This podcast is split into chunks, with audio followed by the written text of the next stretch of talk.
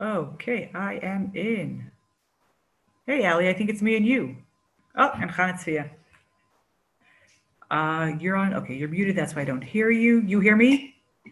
You hear me. Awesome. Chanatzvia, you hear me? Awesome. This is great. This is super exciting. Yay. We're going to get started. Should we wait a minute or should we see if anybody else is joining us or should we just get started? Huh? You're like, I don't know. You're like two minutes. Okay, wait a second. How do I, I want this. This is what I want to see. We'll give it a minute or so. I still don't, haven't figured out how to get that light. How do I position it so the light is not behind me? Oh, there you go. Ah, look at that. Yay. Thank you, Viola, for the help. Okay, 702. We are going to get started. I've never been so prompt in starting classes before. This is like very like a, this is like a new thing for me. No, it's not really. I try to start classes on time, but we don't always. Shalom Batya. Okay, where are we? We are Parshas Emor. Okay. Hey Sarah, we are Parshas Emor for a change. For a change. What? Hey Sarah. Hey. For a change, we are not a double parsha.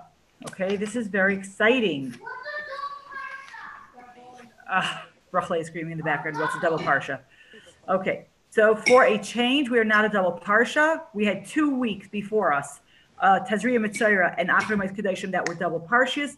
This week is a standalone, and next week Bahar B'chukaisi is again going to be a double parsha for anybody who's doing, uh, you know, learning Chumash every day. So that's an important little bit of information to have. Hey, Jenna. Um, so, uh, so this is what's going on. So Parshas Emor. Starts from chapter 21. We're really almost at the book of Vayikra. Uh, next week, basically, we're going to be finishing the book of Vayikra. Um, and so we'll, you know, we'll talk about that next week, not this week. This week, we're going to focus on Emor.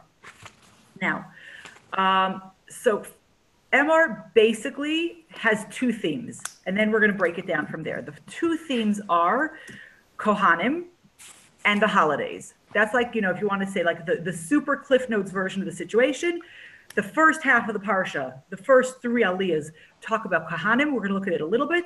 And the last four Aliyahs, uh, almost, uh, talk about uh, all the holidays.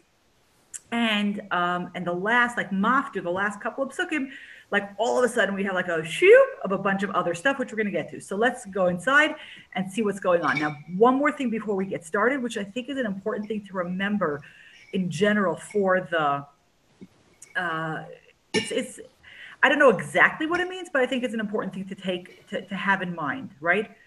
So in, in Hebrew, we basically have, uh, especially in Chumash, we have two words talking to, that mean speech right? We have Emor and we have Daber. Daber Hashem Moshe is something that we see often in the Chumash. And here our parsha is going to start off Vayomer Hashem Moshe. Hashem is going to speak to Hashem speaks to Moshe, and he says Emor al Kohanim, Bnei Aaron Vamarta. We're going to get to it in a second. But one of the things I think that's very important to, to um, highlight in the beginning is the difference between Emor and Daber. If you actually say it yourself, you could say nobody could hear you. Could you know the only people around you are going to think you're crazy. Emor and daber. So emor is a so, they're softer letters. They come from the front of your mouth, and daber are all guttural letters, which is already going to tell us that emor is a softer way of speaking. It's going to be a more gentle way of speaking, and the whole parsha is going to go with that theme of somehow a gentle way of speaking, as opposed to vayedaber. When when we hear daber, we hear how the letters are harsher. They're like, it's it's it, it it hits you as opposed to Emor, which is going to be a softer way of talking. We're going to get back to this. We're going to get to back to this soon. But what is the what is the first thing that Hashem is going to tell Moshe to tell Aaron to tell the Kohanim? The first thing they're going to talk about is that a Kohen is not allowed to come in contact with the dead except for their seven base relatives. Their, their immediate seven, their, their immediate circle of seven: mother, father, sister, uh, complicated, brother, a wife, and son and daughter. Okay, did I get seven? Mother, father, sister, brother, son, daughter, and spouse. Yeah, that's seven. Okay. So they're not allowed to come in contact with the dead for anybody. That means they're not allowed to go to funerals at all. And there's a whole conversation about going that goes on, a bunch of a bunch of psukim. There are also certain prohibitions that were already given to all of Bnei Israel that are repeated again for the Kohanim, such as, for example, in Pasuk Hay in verse 5, where it says you're not allowed to make, you know, you're not allowed to make bald patches in your hair. You know, the expression, I'm ripping my hair out. This is a literal form of mourning in biblical times. The we're not allowed to do it. Parenthetically, neither were any other Jews. But here we're talking specifically to Kohanim and things that are specific to them. So that's one thing he talks about, and also talks about you're not allowed to um, uh, you can't like scratch yourself like as a sign of mourning i'm in such pain to be with somebody else in their pain you're not allowed to do that so as i said it's also it's also a, pro- a prohibition that's given in parshas a to all of the jewish people here it's given specifically um, to the kohanim okay and then it goes on to um, who a kohen may or may not marry um, what happens if somebody, if a Kohen marries somebody he should not? What happens to their children? What is the status of their children if he in fact does marry them? Um, and then, and then in pasuk Yud, V'hakohen hagadol me'achav, and the Kohen Gadol, the one who is greater than everybody, he is not allowed to become tame for anybody, not a mother, not a father, not a wife, not a sister, not a brother, not a son, not a daughter. The only person that a Kohen Gadol is allowed to become tame, to go to, to be involved in their funeral process, is what's called a mate mitzvah, somebody who passes away and has no known living relatives. They the the the, the Chumash and the Talmud expands on the scenario of somebody who's found in the middle of the way, nobody knows who they are.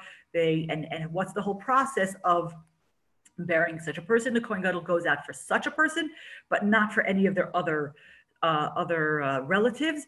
And in fact, the Kohen Gadol is allowed to continue doing the service in this state. It's called onen. An onen is somebody whose first degree relative passed away before they are buried. So the person, the mourner, I guess, is has a halachic status of onen. They're not allowed to do any mitzvahs because they're supposed to be um, dealing with the burial. And so therefore they're not allowed to do any mitzvahs. The Kohen Gadol does do, he is makriv onen, he does do the service while he's while he is in this status. It doesn't uh, it doesn't affect him at all. I mean, it affects him emotionally, but not halachically, practically. He has to like the show definitely must go on. Hey Nora. And um, and a Kohen Gadol is only allowed to marry a virgin. All, all other Kohanim have other uh, prohibitions on who they may or may not marry, but the, the Kohen Gadol has the, the tightest restrictions.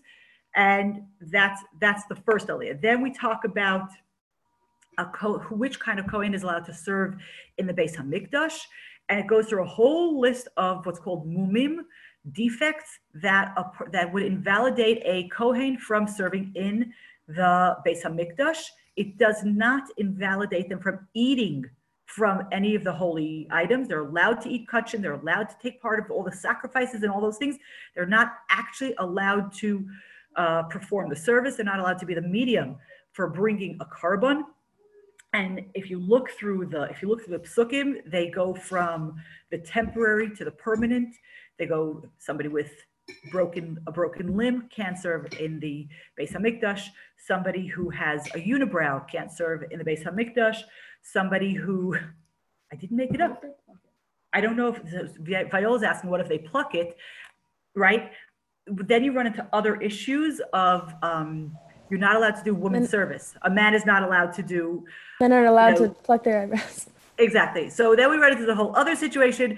Um, for example, being a lefty is considered a mum in the Beis Hamikdash. My son-in-law is a Kohen. He's a lefty. He's like, I don't know what I'm going to do. I'm like, start practicing with your right hand, dude. You know, um, some things we understand. We understand why somebody who has a broken leg can't serve in the Beis Hamikdash. You know, wait a couple of weeks, do your physical therapy, heal, and everything's going to be fine. Something that, for example, somebody who has one limb longer than the other, somebody who has a bulbous nose, somebody who has very large or very small ears, tight set eyes, all these things. The Chumash goes into like a great, great detail as to why, you know, who is considered a balmum. And it's a very, eh, it's like a very disturbing thing, I have to say, you know, like you know, some guy who's bungee jumping and breaks his leg. Okay, Magilo, don't serve the Beis Hamikdash, you know. But what about somebody who's born uh, through no fault of their own in a way that now invalidates them for the service of the Beis Hamikdash? It's like, you know, ow, it really it, it doesn't sit well. It doesn't feel good. Um, and and if you look in the Mefarshim, they have all different kinds of situations. Like they have different answers. So, for example, you have the Ram, the Rambam Maimonides who talks about the idea that the Beis Hamikdash is a place of perfection. It's a place of beauty. It's a place a place of of like everything is gorgeous and and great. And as much as we don't want to admit it, human nature is that we judge people differently based on what they're what they look like. Okay. I, I don't have the studies on hand, but I've definitely seen studies that tall, beautiful people get paid more than, the, you know, than the nerds in the back room, unless they're the ones who are writing the programs and of course are making more money. But I'm just saying, like, there is a place that it's human nature to somehow ascribe um, um, qualities of, of whatever, big, good qualities to people who are big and beautiful it's human nature. And the Rambam's like, we're dealing with the facts on the ground. This is human nature. One second, Nora, I'm going to take you in a second. And, and we deal with the human nature. Nora.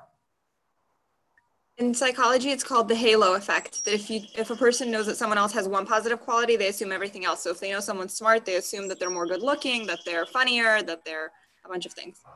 Exactly. So, so this is so. So now you could argue with the Rambam and say, well, it shouldn't be like that, and they said there should be a place of, of absolute perfection, and we shouldn't deal with what people feel, and we should raise them to a higher level. And, and all of those are really true statements. Um, and what's very interesting, and what's very interesting is that in Hasidus they have a whole conversation about like, like what's the deal with this? Like Bemet, like wh- why can't a Balmum serve in the Beis Hamikdash?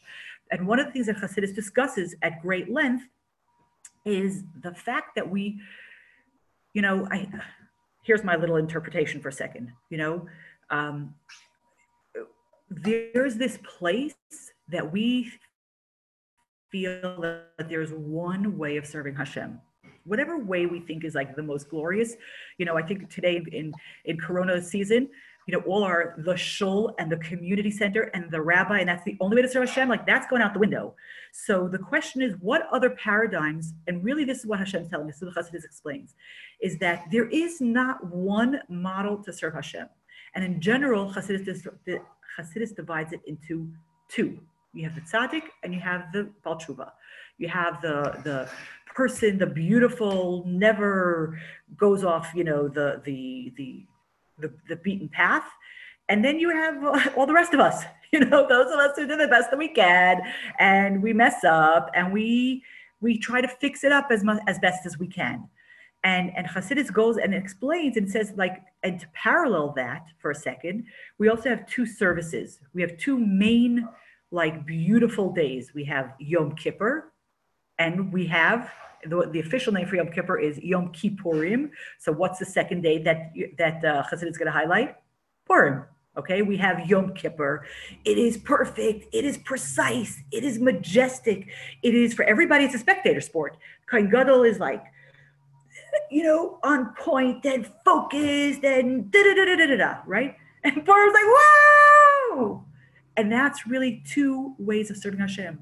One way of serving Hashem is like stylized beauty, tzaddik, um, korban is in that lineup. Okay, that place of of karo, being close to Hashem through the precise details of how we bring a korban. But the, for the majority of us, that's not how we serve Hashem. And as Jewish people, we have not done service in the Beis Hamikdash for a very, very, very long time, right? Like for what almost 2000 years we haven't had a temple standing? What have we been doing instead of sacrifices? We have prayer and prayer is personal and prayer is is anybody can do it. Every single day in davening we read the Avodah the Kohen Gadol. And any single person when we read the davening preferably if you know what you're talking about if you have some kavanah that's even like awesome but you get to do that service by interacting with prayer. And so when somebody is a Baal Mum, somebody has some kind of deficit, some kind of physical defect, Hashem isn't saying you can't serve in the Beis Hamikdash. He's saying that's not your avodah. Your avodah isn't supposed to be the straight line, this. It's supposed to be the wild and crazy and out of the box and having an intense relationship that is personified by Purim, by prayer, and and by Pur- you know by by all the things. Not Beis Hamikdash. It's not. It's not that that's. It's how do you say this? It's not that that isn't a good service. Both of these services are important, but not everybody does either of them. We I, I would probably say that there are pro- possibly parts within ourselves where we do bits of both. But I think as a as a as an overall structure, you know, that place of us working and struggling and trying to connect to Hashem is is um is I'm going to go out on a limb and say that that's the reality for most of us. Most of us don't have it all down pat and organized and and you know, not that we aren't working for it, but I feel like there is such a beautiful, amazing place for those of us who aren't perfect to have a relationship with Hashem. And that is that is actually symbolized by the Baal Mum, who can't serve the Beis Hamikdash. That's not his avodah. And guess what? Women don't serve the Beis Hamikdash, but we get to be the Baal Mum doing the tefillah and the doing the the the alternate service of Hashem of playing to our strengths and not just saying, oh, we can't do that, we can't do that, we can't do that. We all get to, I think it's highlighting this place of all the things that we can do rather than saying this is what we can't do. I'm not dissing service in the Beis Hamikdash. It's going to be rebuilt. We're going to be happy to like let those beautiful people do the service, and we'll cheer them on. We'll bring our korbanos, and we'll be super happy for that. But in the meantime, I feel like for for me, it's kind of like there's a place that it speaks to me to be able to like, okay, there's a place for the imperfect service, for the place that we're doing the best we can, and sometimes we do it better, and sometimes we do it worse and we're trying and that's all that anybody's going to ask of us so that's uh that's back so that's the the Baal Mum over here um we're still in we're still in um in Shani.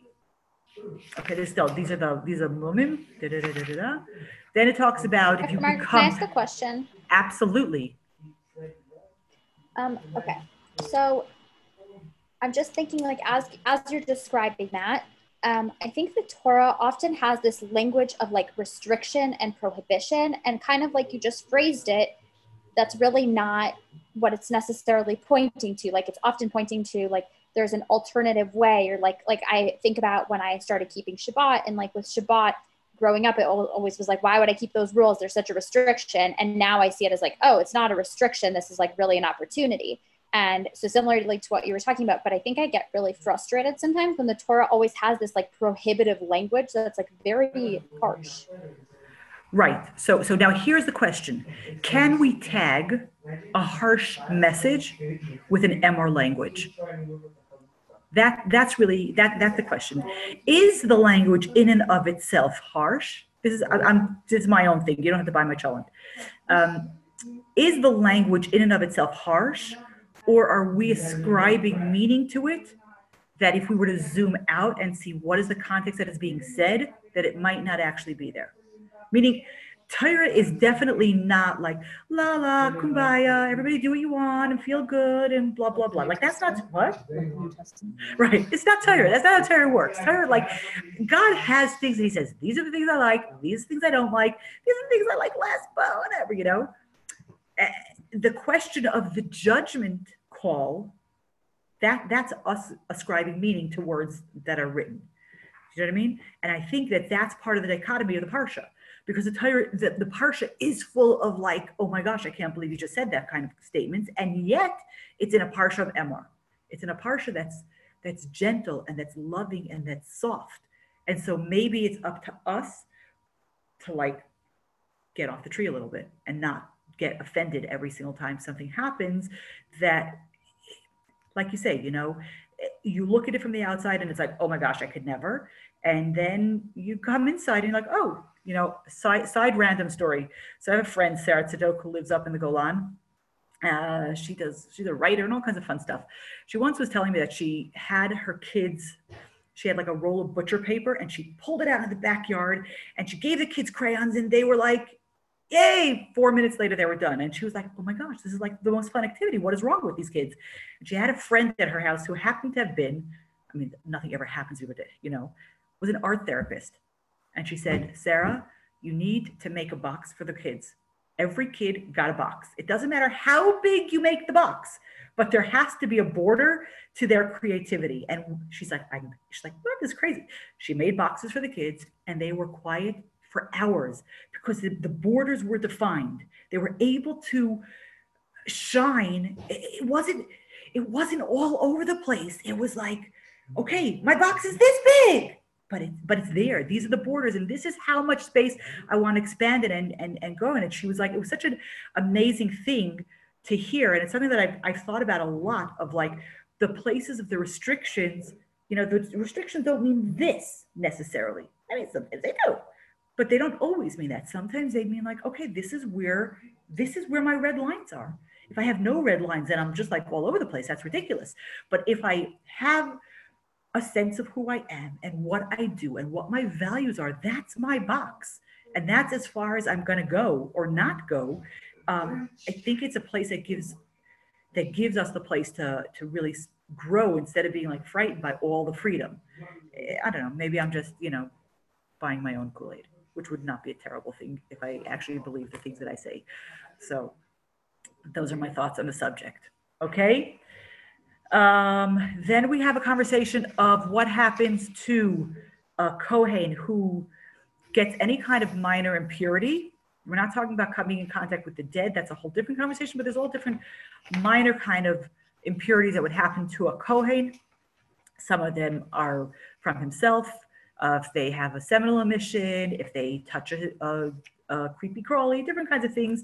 Um, and most of it gives a things that you have to uh, go to the mikvah, and most of the things that we talk about here are are um, it takes a day for the, the Kohen to get out of that state of tuma, and um, and then it talks. And so when he's in a state of tuma, he's not allowed to eat any of the um, blah, blah, blah, any of the matnas kahuna, any of the the parts of korbanos that are given to the kohanim, he's not allowed to eat unless he's in a state of tuma.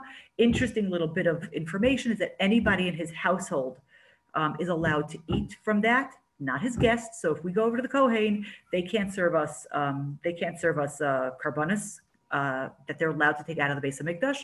Um, but their servants are allowed to because that becomes the Kohen's responsibility. So if you go, you know, when Mashiach comes, we go to the Kohen for a barbecue. There's going to be like the one one barbecue is going to be like for the Kohen and his family, and then the other stuff's going to be for the rest of us over there because we can't eat the we can't eat the sacrifice stuff. So that's going to have a conversation over here, and then in Shlish, oh, uh, yeah. Um, Okay, then it talks about, Shlishi talks about animals have to be, uh, um, oh, I'm losing my thing, have to be complete. They're, uh, you can't bring an animal that's blemished as a korban. It talks about how old an animal has to be, and it has to be at least eight days old.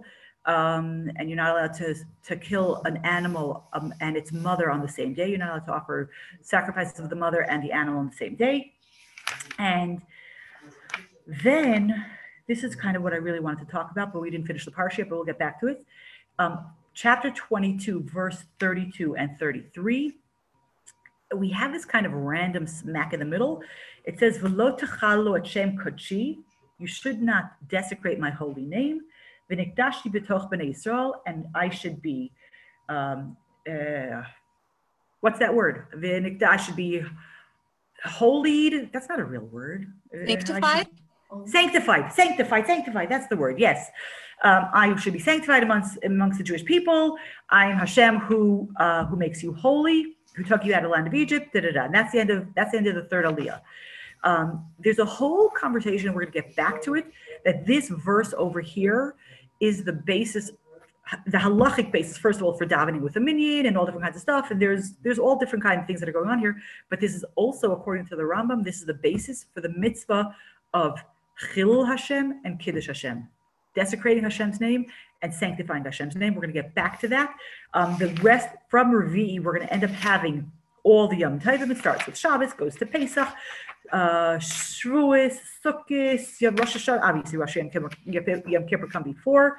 So we're going to have all those, most of the Torahs that you're going to find flying around are going to be about Shavuos because we have over here, we have the Usfartim Lachem Imachras HaShabbos. It's right here. It's in this week's Parsha.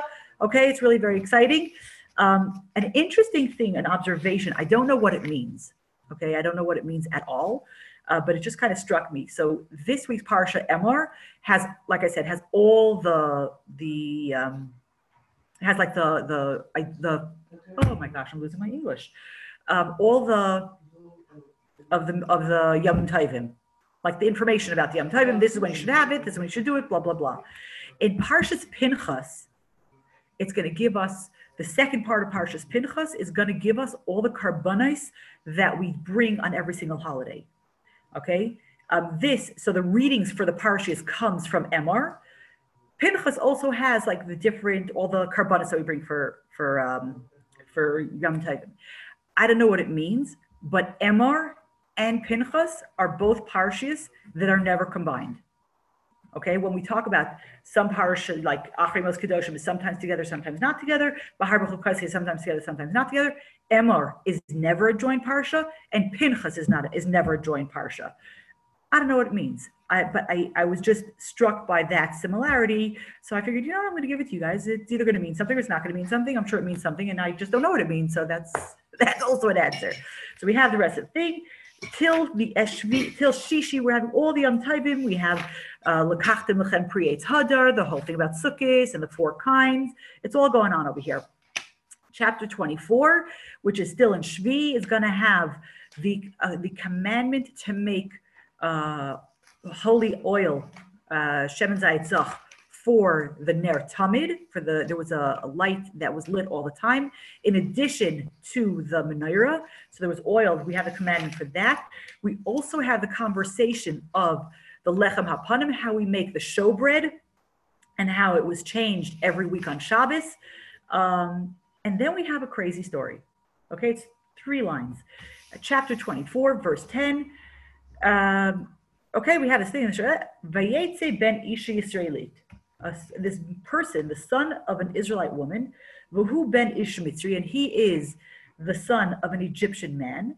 He goes betoch ben Israel. He he um, goes in the middle of ben Israel. Vayinatzu b'machana, and he fights ben Yisraelit v'isha Yisraeli. There's a the son of the of the Israelite woman and a man and an Israelite man are fighting, and vayikov ben haisha Yisraelit et Hashem, and the this child, the son of the Israelite woman curses God, vayikalel, right? He call, he he curses, and it's not like oh my God. He was like he really he cursed out the person and his God. Vayaviu to Moshe. They bring him to Moshe. The shame imo in the name of his mother is Shlomit bat Divri lematedan.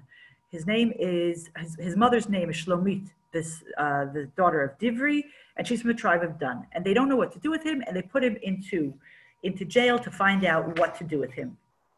And then we find out that the, the punishment for cursing God is in fact death. And we have this conversation what to do with him. And the end of the parsha has to do with uh, retribution. If you if you hit somebody, if you kill somebody, then you should die. And if you hit somebody, an eye for an eye, and blah blah blah blah blah. And that's how the parsha ends. Yes, Nora. Is there ever another time in Torah that we talk about jail Yes, twice.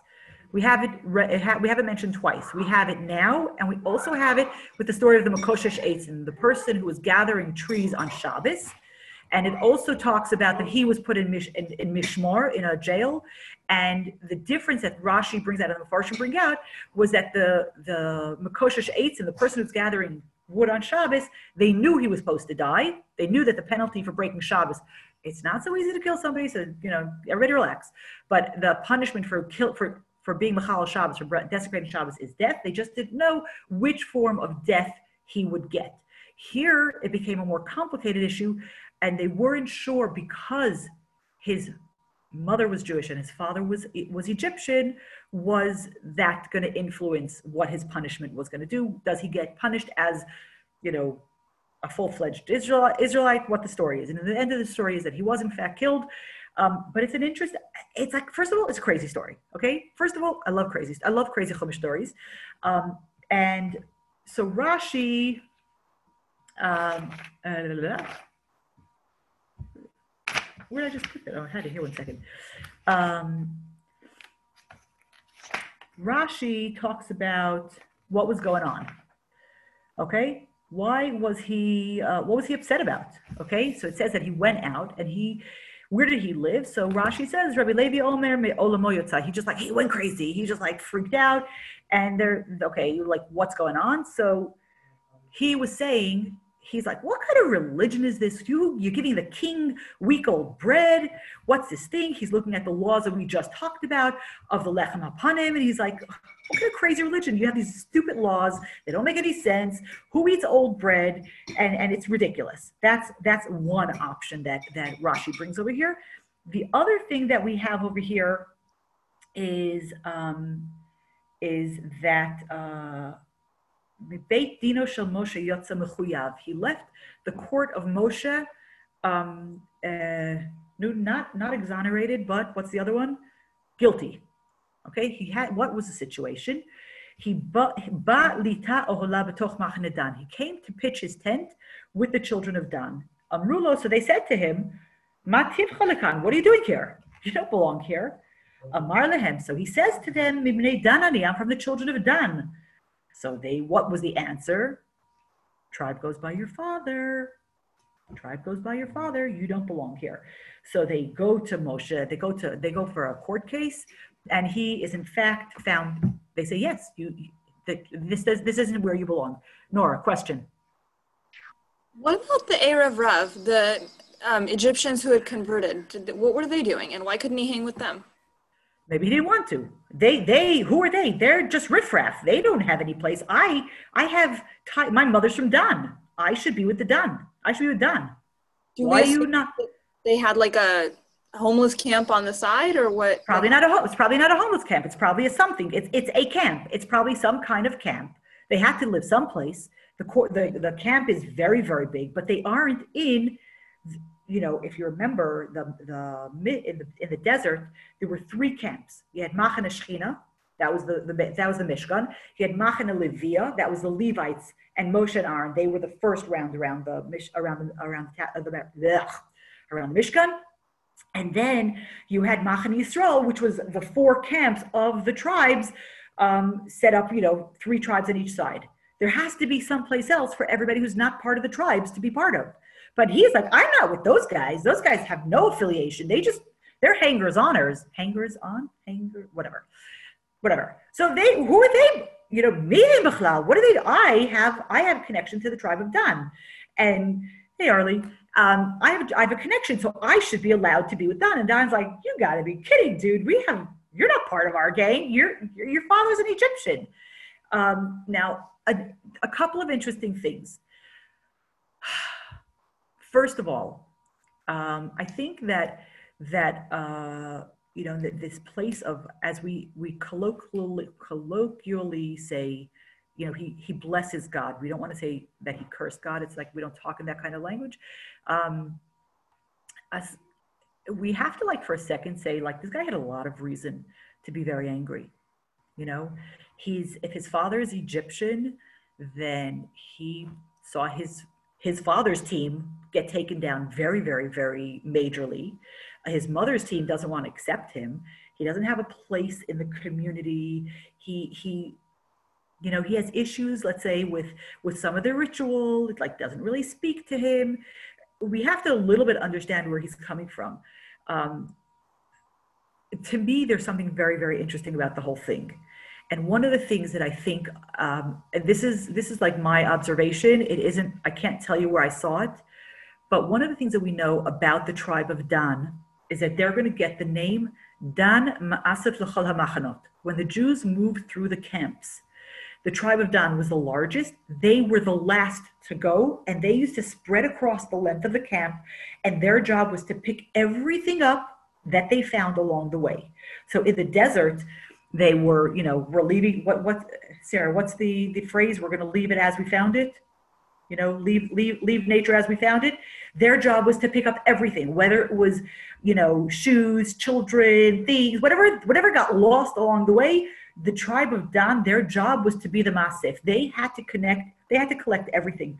And one of the things sorry, that they talk about in Kabbalah is that a lot of Gerim, a lot of converts came in through the tribe of Dan, that that was part of what they were also Masef, that they were also uh, gathering together. And I wonder I wonder, was it cosmic? Not payback, that's the wrong word, but like a tikkun. Because here was one guy who said, Could I pitch my tent with you? Now, really, really, what would it have cost them? So you're right Eh, in the longer, t- the bigger picture, it would have cost because if he was in with Dan, then when they come to Eretz Yisrael, he would be entitled to a part of the land that was theirs. So everybody's going to lose a little, practically speaking, everybody's going to lose a little bit if he's allowed to pitch his tent with them. It's not just, oh, can I be your neighbor? It's, oh, can I be part of your tribe? And therefore, I'm one of the people who's entitled to a portion of the land of Israel that was given to the tribe of Dan and and I'm not they they they this guy comes out of Moshe's court and he's wrong and they're right. And yet and yet there is this place that that they maybe weren't 100% right. Because this is something that they're going to be paying for the time in the desert. This is going to become their job. They're the masef machanot they're going to be the ones who are hurt. You know? That's their job. Their job is going to be to, to to bring the disenfranchised and bring them in um, so, you know, does it, is that a good thing in the end? That there is, there is an, there is an avenue, you know? I'm just bringing you some thoughts that I think are, to me, very interesting on the whole situation. Um, yeah, I think, I think sometimes we, we want to just paint things as black and white and he was wrong and they were right and maybe the story is a little bit more complicated maybe he wasn't so wrong maybe his behavior was wrong but he had some solid reasoning for being upset maybe he should have expressed himself differently use your words your nice words not your nah, you know but um, but like can we see his side of the picture a little bit? And maybe Dan was right but maybe they weren't totally right. So that's that's kind of uh, my thoughts on the subject. That's the parsha.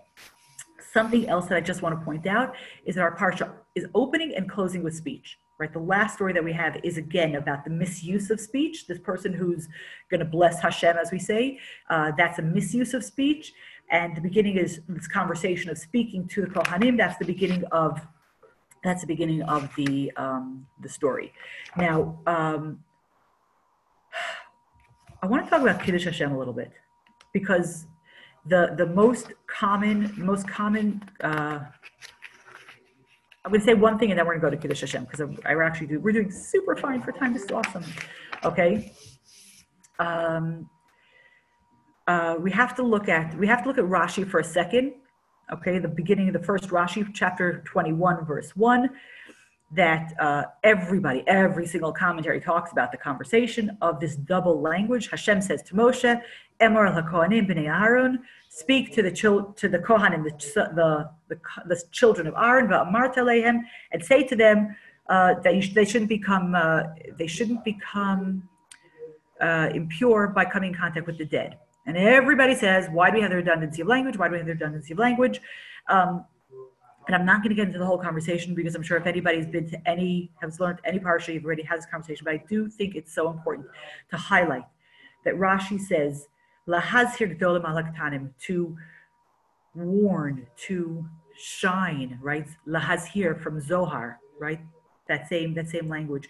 Lahazhir gdolim alaktanim, to to have the older ones looking out for the younger ones, but specifically in the manner of Zohar, in the manner of shining, back to our emor, our language of our gentle language, um, to, to say that how do we instruct, how do we instruct others, people who are younger or less knowledgeable than we are, or, and this is an even more important one, how do we talk to ourselves?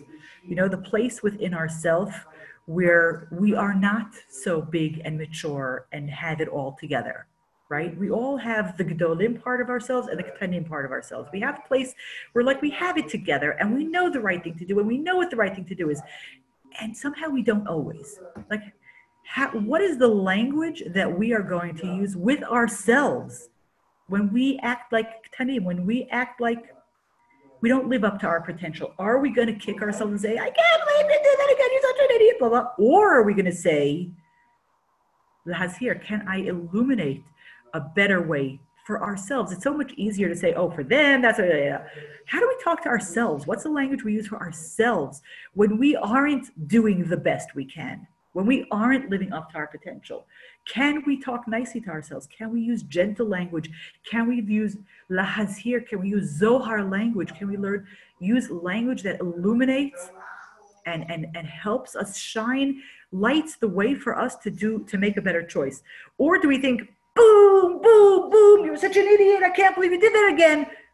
We all know that doesn't work. So why do we keep trying it? And and you know, really, really I'm not even talking about how we talk to other people because somehow we know how to pull it together for somebody else. When your friend comes and does something stupid, you never say to your friend, "Oh my gosh, you're such an idiot! I can't believe you did that again." But we say it to ourselves all the time. We do. We use that language to ourselves, and we say, "I can't believe you did it again. I, you said you were never going to." Lahazir, talk nicely to yourself. Be gentle when we make a mistake. Be forgiving of ourselves and shine a light that allows us to make a better choice. That doesn't make us like buckle down and stick to our guns and say, oh, I'm never going to change. Be a little nice to ourselves. It's, it definitely is going to work much, much better than trying to hit ourselves over the head. And you have less bruises to show for it at the same time. Okay. Seder. So here we are. This is what I want to talk. About. I want to talk because I figured everyone's talk about all the things. Let's talk about something random in the middle of the parsha. Um, so uh, Parak Chav Beis Pasuk Lamed Beis, chapter 22, verse 32. Lo techalu Hashem kodshi. You should not. Um, chapter 22, verse 32. Tichalalu comes from the word, the root of chol, of mundane. Okay, uh, it comes from casual, making Hashem's name casual, and and there and the Rambam, got my trusty Rambam over here. Um, by the way, little plug for Rivka Marga. I'm two and a half months from away from finishing my cycle of Rambam, and I'll let you know when the siyum is coming. So it's coming in Tammuz, and I'm super excited. But yeah, I'm like like I'm like, oh, here's my Rambam. Um, so the ninth positive mitzvah is the uh, hatzivoy, the commandment that we are commandment commanded al kiddush Hashem, the place of of uh, of sanctifying God's name, and it talks and he, and he brings the pasuk b'nikdashti b'toch b'nei Israel that I will be, which is the second part of our pasuk that I will be sanctified amongst the Jewish people, and there's there's a whole conversation. Okay, the Rambam has like a lot of words to say about this. We're not going to read the whole Rambam. I want to talk about it for two minutes. There's two parts to the mitzvah. They don't necessarily uh, always happen, both of them. The place of Chil Hashem, the place of desecrating Hashem's name, comes in many forms. You know, the most gentle form is when we act like idiots. You know, when we just do stupid behavior and they don't say, oh, look at that girl who's being stupid. They say, oh, look at that religious girl who's being stupid. Um, uh, the bigger places, the bigger conversation of of uh, Kiddush Hashem. Of uh, sorry, if we talk about like there is a place where they go together, but like the place of of not desecrating Hashem's name, and it's going to end up happening. What happens? First of all, we know that there are three mitzvahs that we are never, ever, ever, ever, ever allowed to, to transgress. It makes no difference what the situation is. It doesn't matter if it's to save your life right? Adultery, idolatry, and murder are the three thou shalt not ever, ever, evers. It doesn't matter what's going on. So if somebody comes and says, kill this person or I'm going to kill you, you need to be you need to be willing to uh, to be killed and not to not to uh, and not to transgress that. Um, uh, what happens to the other? You know, just an interesting thing. You know, um, idol- idolatry, right? Uh, idolatry. You know, like we don't think of ourselves as bowing to uh, to little, you know, or large statues anymore. But um, there's a lot of like uh, you know eastern eastern practices and eastern medication that has to be made sure that it's actually um, um, to uh, to be we have to make sure it's coming from a, a, good source because even if it's to save your life you can't use something that's based in, in idol worship. Um, so this is it's just it's just like a like a public service announcement that it's an important thing to have. Um, then what happens so let's let's take the big three out. Then then then what happens? Then the scenario keeps moving. What happens if it's uh, somebody who just they're not being malicious they're just want to you know, it's convenient for them. Somebody, you're a contractor, they're building a house, they have a lot of power over you, and they want the, you to work on Shabbos. Um, what are the, you know, where where are the parameters? The Rambam says, what happens if there's a time of shmad, if there's a time of forced conversion of the Jewish people, then you're not allowed to. Then you're not allowed to give give way on anything. Um, and and conversely, this place of kiddush Hashem, um, and I and is what happens when we do the right thing. You know, the Rambam talks about in his mitzvah kiddush Hashem, he talks about not being afraid, not being afraid of what people are going to say, not. He, he writes here very powerful language. I should have underlined it, but I didn't. Um, oh, he says here, I actually found it. How do you like that? He says that not only can't we listen to them, we can't let the person think that they won, that, that, that we're giving into them. And the famous story that the, the Rambam doesn't bring here, but the Gemara brings of the, of the Hanukkah story, when whether it was or was not Hannah and her seven sons, right? We have the story of the woman and all her children were told to bow to an idol, and they didn't, and they didn't, and they didn't. They get to the youngest son, the child number seven. Uh, King's feeling a little foolish because he's killed the six older brothers, and this, this little child is there, and he's like, bow. He's like, I'm not going to bow. I'm not going to bow. And he's like, How about if I roll my ring down? You go pick up my ring. I'll know you're picking up my ring. You'll know you're picking up my ring and they'll and it, but it'll look like you're bound to the idol. He's like, no way, no way. I'm not giving the appearance of giving in. Um, now we, Baruch Hashem, you know, for the most part, we live in countries where they aren't killing us if we want to keep Shabbos, and they aren't killing us if we want to do things. We, thank God, are not living in a time of forced conversion. I mean, it, it, there's there's maybe there's a subtle. Uh, not conversion, but like the the the seduction of of life and and how easy it could be if we do differently and if we don't. Um, and so I want to give us a, a, a, a, bolster, a shot in the arm, a, a place of when we make the right decision. You know, when we choose what we know we should be doing.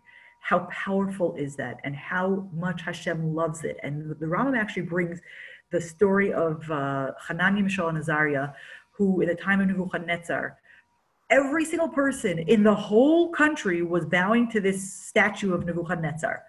And, and these three, maybe kids, said, I don't know how old they were, we're not going to do that. That's not okay. We're not going to give the appearance of buying into your into your balagan. We're just not doing that. And through the three of them standing up for Hashem, it made such a ripple effect that it helped the entire Jewish people. It wasn't just a personal victory, it became that somebody stood up on behalf of the Jewish people. And that was very, very powerful. So I, I think, like, you know, there's so much going on over here. This parsha is full of stuff. There's so many things happening here. And I think, like, it's so easy to, like, kind of gloss over this verse. Obviously, there are other commentators who talk about it, it has to do with the Kohanim and da, da, da, we're not, but for the purposes of how we're, we're going to go with, with the Rambam on this one, that this smack in the middle of this conversation about holiness for, right? Remember last week we had the conversation of holiness of people, Parshas Kedoshim ended up with all the things that how do we be holy? And now we have the Kohanim being holy and we have the animals being holy. And there's this little kind of throwaway line that I want us to hold on to because from here this is going to be the link from holiness to sanctifying time and that that place of how do we do that how do we make that link how do we have the power to make the right choices um, you know it, it we live in a world that we are inundated which by the way is a really good word with with um, with so much so much that doesn't want to celebrate god and holiness.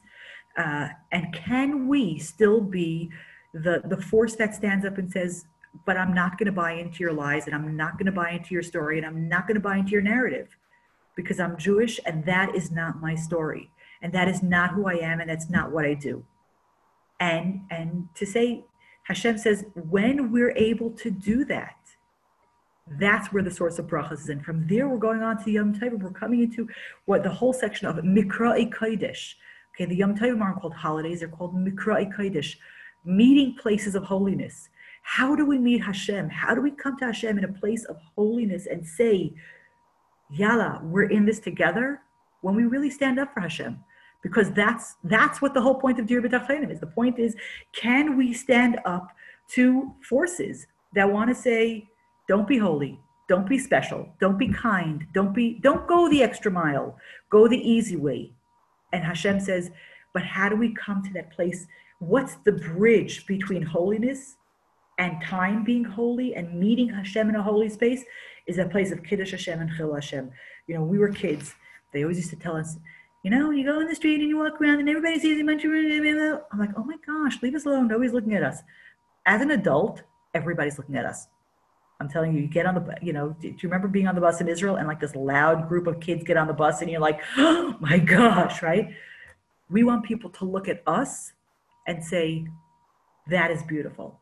That is special. That is holy. That is what I want for myself. That is what I want for my life. That's what I want. We need to be the example and that to show people that it is possible to, to withstand the seduction of the world, to withstand the material, you know, buy, buy, buy, all that. It's possible. It's possible to make the right choice and not the easy choice. So I want to give us all a bracha. I want to give us a bracha that that the next Mikra Kodesh, the next holiday that we have, the next calling, the next meeting of holiness, which is going to be Shavuos Emir Hashem from the Torah. That's the next biblical holiday we have coming up. We should be able to do it here in Eretz Yisrael.